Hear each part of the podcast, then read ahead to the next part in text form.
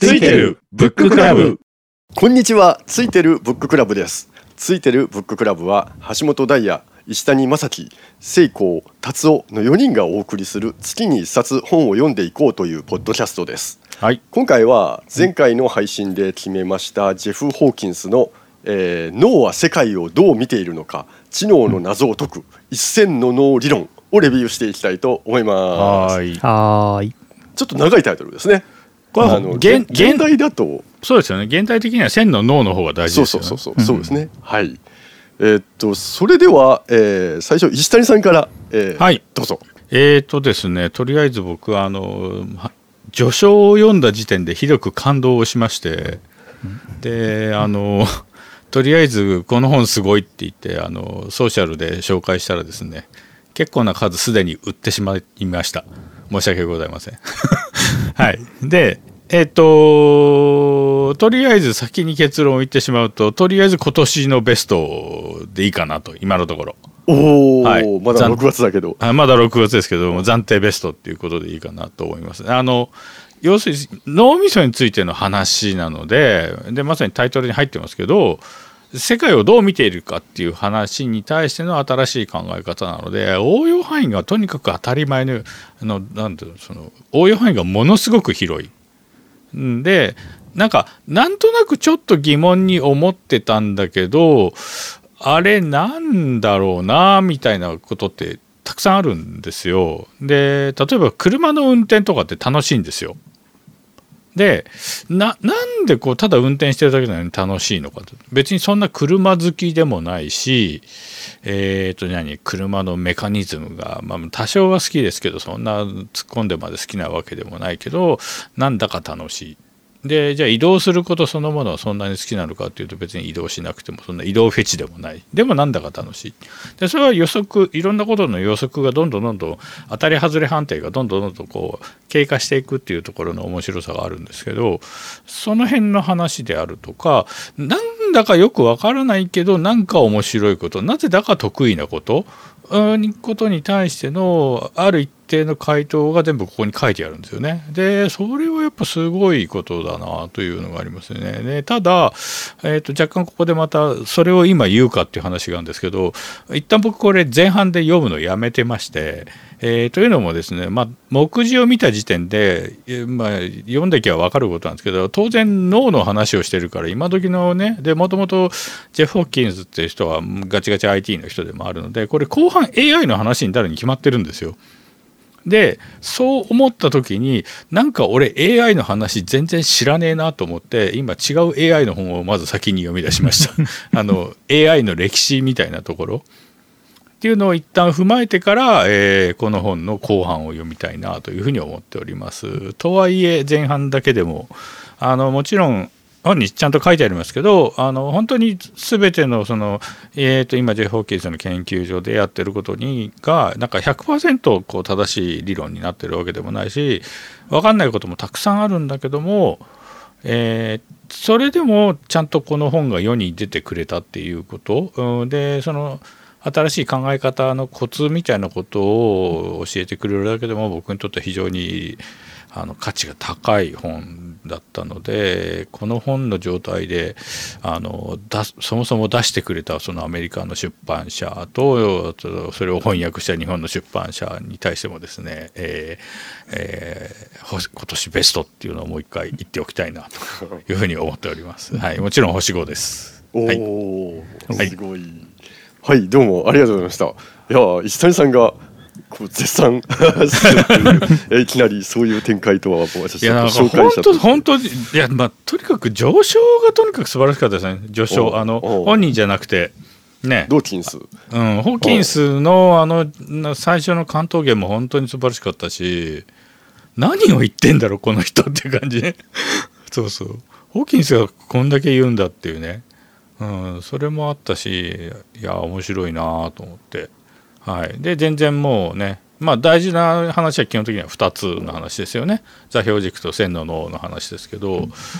それが2つ自分にとって新しい視点として得られたことで特に AI の領域なんていうのはもう一回ちゃんとゼロから考え直さなきゃいけないなというのは改めて思ったところです。はい、ありがとうございました。はい。それでは二人目、聖光さんどう読みましたか？はい。えっ、ー、と僕はですね、あの前半後半通して読んだんですけれども、まずあの前半の脳の部分なんですけど、私そんなに脳科学に詳しくないので、あの新理論って言われてもその前の理論も別に知ってたわけではないので、ああただすごくこう見えない脳の中ってこう目で見えるわけではないのでこう動きが。それをこう一生懸命解き明かす方法っていうものにこう手法っていうものにすごい今日面白いなと思ったんですけどもその座標系っていうのが新しいということでいろいろ出てくるんですけどもなんか記憶法でものを記憶する時に家の間取りとかなんかそういうのに合わせて記憶したいものを置いておくとなんか覚えやすいみたいな記憶法があってそういうあれと近いみたいなこと書いてあってえそそうなのってこう思ったりですね。で後半 AI とかあの人類が滅亡してもそのいろんなものを残しておくとかそういうのはそっちの話の方がむしろ面白くてですねあの小さいパームデバイスとか作った時にあの小さいものを作小さいコンピューターとか作ったとして会議であのそれをどう使うんだいみたいなそれを何人みんなは使うんだみたいな話がつい最近のつい最近って私今結構中年なんで20年前もつい最近と思ったりするんですけど2 3 0年前にはそんな話してたのに今当たり前のようにみんながねスマートフォンを持って情報やり取りしてるっていうのが当たり前の世界になってたりとかなんかむしろその最初の脳科学の方はちょっと難しくてこう具体的に自分のものとして捉えられないなっていうことがあったんですけど後半以降の方が意外にこう面白いなと思いました。で確かに前半の話ってある程度の基礎知識ないとちょっと辛いかもしれないですよね。そうですねなんか、本当なのかどうかもよくわからないっていう 確かめようもないというかなんというかそんな感じがあってちょっとなんか自分のものにななれないなっていうかそんな感じでずっと読読みでしまった感じがありました。で星なんですけども星は4ですかね。これ僕2冊に分けてもう良かったんじゃないかなと思って最初の脳科学部分でのの本で1冊、うん、後半のなんか未来への展望とか AI とかについてで1冊みたいな感じで、うん、でもなんかに逆に2冊分読めてラッキーだったなと思って まあそれで星4です。はい、以上です。はい、ありがとうございました。それでは達夫さんどう読みましたか？あ、はい。えっ、ー、とですね。まあそうですね最初の部分のところですよねあの座標系の話と、まあ、線の脳の話って2つの二軸であの脳のところですね新皮質化のところの説明をしていまして、でまああのいろいろ思うところはあるんですけれども多分こう僕の理解だと基本的にそのなんだろう知識とか世界モデルとかを扱うようなその新皮質っていうのが多分ネットワーク構造になっているっていうのが多分、うんうん、あのこの話の本質かなと思っていてでなんだろう、まあ、ディープラーニングとかの、まあ、最近のそのねあの機械学習のやつだと、まあ、階層的になってるんですよね。だからあのディープといっても、まあ、ウォーターフォールモデルじゃないんだけど、まあ、上から学習していってそれが下の方に行ってっていうカスケードするようなのがあの基本的な機械学習のやつなんですけど多分ここで言ってる進出っていうのは本当にそのネットワーク上になって、まあ、例えば、えーと、ツイッターとかのフォロワー同士のあのネットワークグラフみたいなのを想像してもらうと分かるんですけど、ああいう感じであのお互いに、えーと、なんだろうシグナルが行き来し合って刺激し合ってどっかでバズったりとかこのクラスターでバズったりみたいな。だからそういうイメージなんですね。だからそうするとやっぱりその今の機械学習ディープラーニングがどんなにすごくてもやっぱりそのなんだろう世界モデルを機械学習知能機械が学習するっていうのはまだまだ遠いかなっていうのはなんかかなり理解ができたかなと思っています。うん、でまあただ SNS とそのここで言ってるその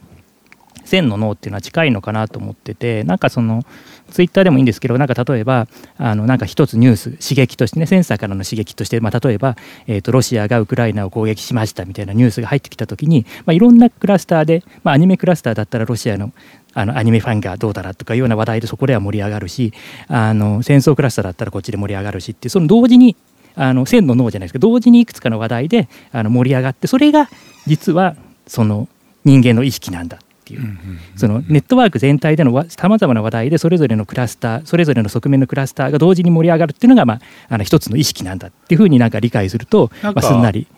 いくかなと。本の中であのなんだっけ？強い刺激が来るとそのシナプスが変わるみたいなのがあったじゃないですか。うん、はい、その電気の量、うん、うん、で振る舞いが変わるっていうのは、うん、あの別の大きい話題が来るとなんか全てのクラスターが話題に始めるっていうのと似てますよね。あの。そうそうそうだからあとそのやっぱ重要なのは複数の視点があって、うん、まあ、その座標系の層もだけどそのなんかグラスのコップのなんかこう立体構造を見るとかそれの用途を考えるとかっていうなんかいくつかのその側面でこう盛り上がるみたいなやつも多分まあその SNS でさまざまな側面からそれぞれのクラスター仲間内が盛り上がってるのが、まあ、ネットワークを外から見るとそういうふうに見えるっていうのが、まあ、本当にまあ確かにそういう構造なんだろうでもそうなればなるほど、まあ、やっぱりそのなんだろうコンピューターで再現するっていうのはまあかなり道としてはちょっと遠いかなっていうのが、あの思いました。であとは、えー、とそれはあれですけど、ね、現状のその今やられている AI と呼ばれているアーキテクチャではちょっと厳しそうだぞみたいなそうそうそう、うん、ネットワークで相互にねそのあの層層になってなくて相互につながっててお互いにそのシグナルをあの受け渡すので機械学習をするっていうのは、まあ、頑張ればできなくはないけど多分今のなんかハード的なものだとちょっと難しいのかなっていうのは、うん、思っています。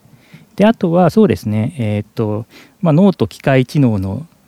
未来第3部のとこですねなんか脳と AI と人間と未来と宇宙みたいな話が結構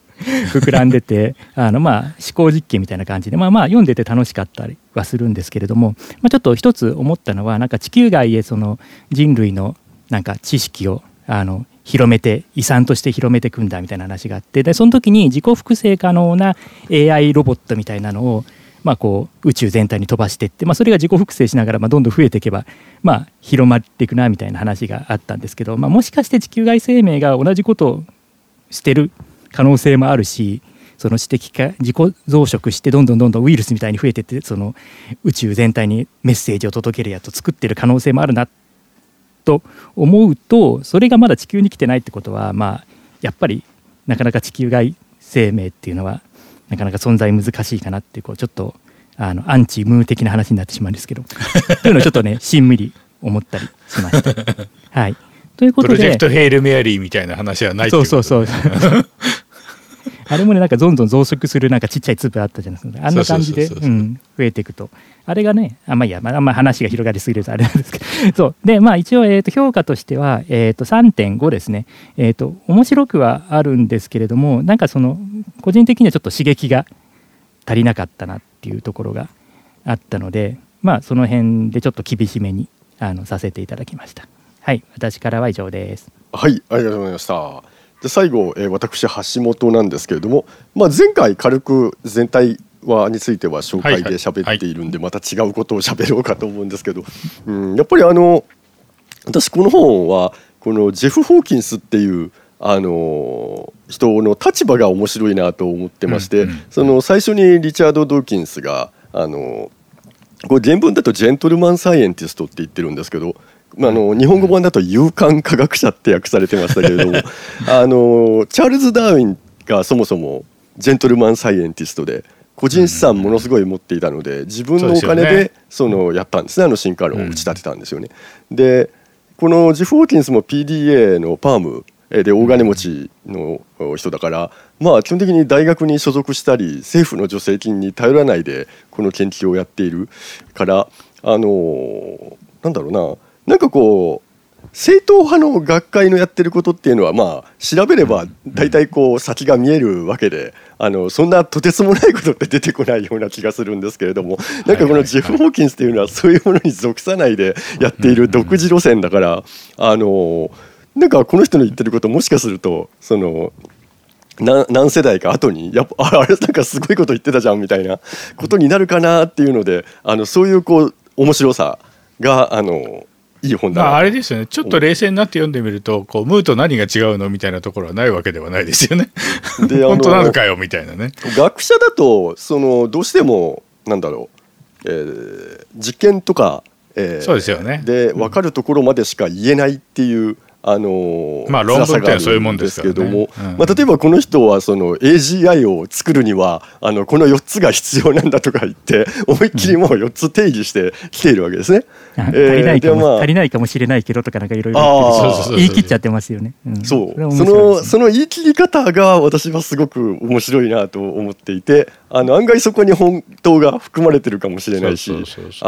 そういうところがあのすごくいいなと思いました。あと、まあ通常の学会ルートだとこういう話ってやっぱ出てこないんですよね。うんまあ、大大胆すぎるですかねそうそうそうそうあのちゃんと検証してから言わないといけないから、学者はお前。はお前はバカかって言われちゃうんうんで学者だとね。であとそれで言うとなんかもうちょっとあの著者のキャラがを前面に押し出しても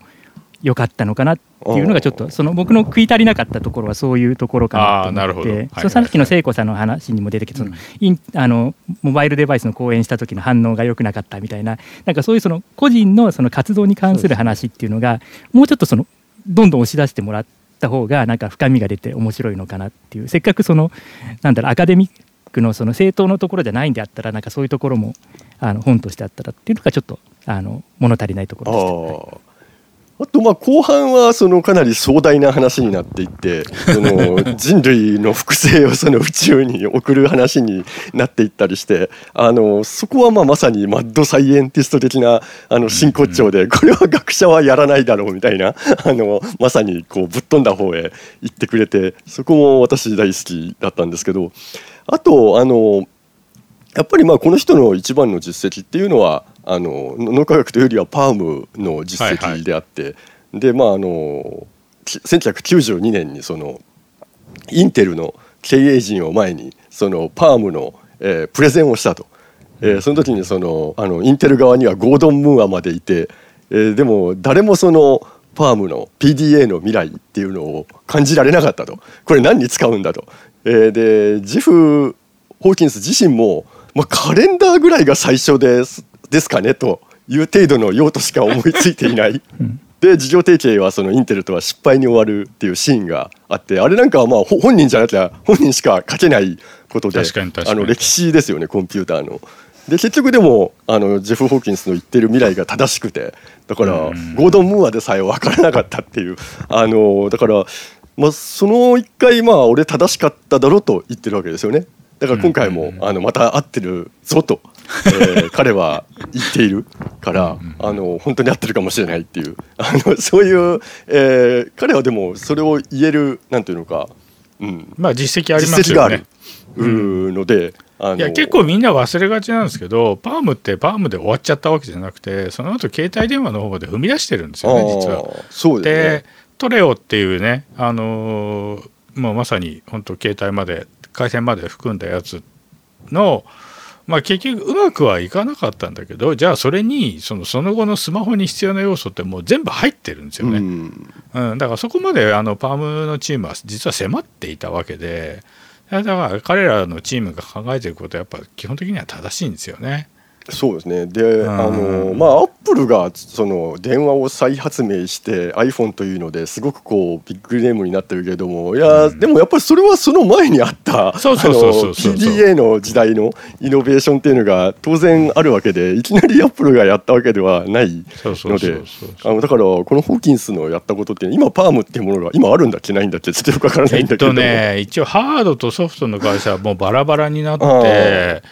で今どうなってんだっけな。まあでもほぼほぼもうないも当然ですね。うん。だからいや本当はだからジェフ・ホーキンスはもっとこうあの知られてしかるべきと、えーね。すごい人だと。あのビジョナリーであり実行者だと、えーいうことであのいやでもそうん。のその能力を持った人がその IT じゃなくてもともとの本来自分がやりたかった脳科学を今やっているっていう話はなんか人生の話としては美しいですよね。う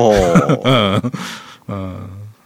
そうこの人がそのまんまスマホまで制覇する人になってもそれはそれで面白かったのかもしれないけど、うん、それはきっと誰かがやってくれたと思うので、うん。うん。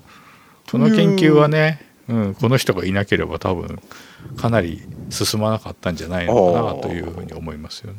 なのでまあそのこれはだから研究所というか研究論文とか研究所ではないのでないですあの面白さっていう点では私は5つ星であの、5というのがあの私の評価ですね。えーということで皆さんにそういった評価になってかなりでもみんなあ面白く読んでもらえたようで、うんあいやいい本でしたよ よかったです。はい。はい、あのなんかダイダイヤさんの予言力をもうちょっと上げるべきっていう話でもありますよね。ああ そうですね。これ英語版で出た時すぐ読んでレビューをしていて。あのあでもあのそれなりにいろんな人が当時ちょっと反応はしてくれていて、今回日本語版が出たので、うん、